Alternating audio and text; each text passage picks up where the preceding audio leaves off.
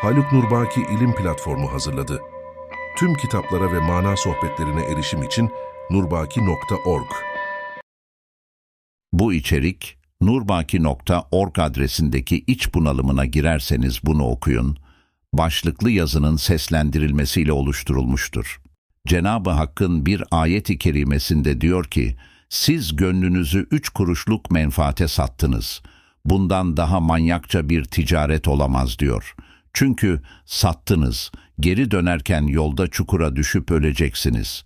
Daha memleketinize varmadan üç kuruşluk menfaati, gönül neymiş dediniz. Duygu neymiş, ben maddeye bakarım, paraya bakarım dediniz. Mahvettiniz diyor. İşte aklı, mantığı, zekayı, her şeyi getirip yerli yerine oturacaksınız. Oturacaksınız ama ışığı mutlaka gönül tutacak. Sure-i Yusuf'un en can alıcı hikmetlerinden birisi budur. Bakınız hapishaneden çıktı, geldi saraya oturdu.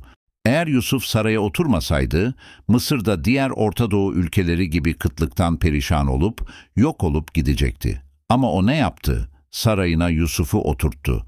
Dünyada devamlı manevi bir kıtlık vardır. Bunun sebebi de nasıl ki hava kirlenmesi varsa, biliyorsunuz herkes riayet etmiyor, kötü kömür yakıyor, egzozundan duman çıkıyor filan oluyor. Hele bir de birkaç tane manyak lider çıkıyor, milletleri birbiriyle harp ettiriyor, bütün havayı perişan ediyor. Hava kirlenmesinin asıl sebepleri bunlar. Nasıl hava maddeten kirlenirse manen de kirlenir.'' hava manen kirlendiği için otomatikman manevi bir kıtlık doğar. Bir mahallede bin kişi oturuyorsa, bin kişinin dokuz yüzü de Allah demiyorsa, oraya ne melek uğrar ne hayır gelir. Bundan dolayı insanların üzerinde bir kasvet vardır. Üf be, içim sıkılıyor. Amma can sıkıntısı, sanki sıcaktan terleyecekmiş gibi. Değil, alakası yok. Bu bir manevi kasvettir.'' Bu manevi kasvetin çaresi ezanı Muhammedidir. Hatırınızda olsun. Günün birinde bir yerde çok sıkılırsanız, iç bunalımına girerseniz, hafif sesle bir ezanı Muhammedi'yi okuyunuz.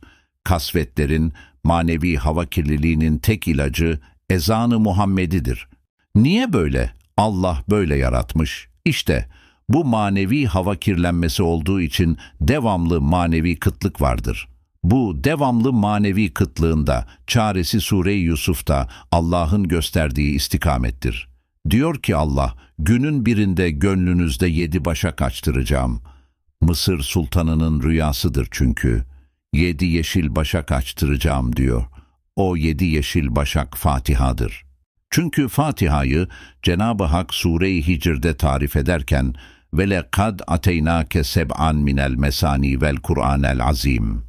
Ben sana hem Kur'an'ı verdim hem yedi tane iç içe açılan inci verdim diye Fatiha'yı kastetmektedir.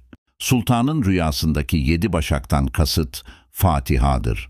O Fatiha'nın sırrı içinde günün birinde ben sizi düzlüğe çıkaracağım diyor Allah. Kıtlık yani kasvet, meskenet gibi sıkıntılardan müteessir olmayınız. Müteessir olmayınız ama müteessir olmayınızla kalmayınız.'' Gönül ışığına rağbet ediniz. Eğer gönül fenerini söndürürseniz yazık olur diyor. Haluk Nurbaki İlim Platformu hazırladı. Tüm kitaplara ve mana sohbetlerine erişim için nurbaki.org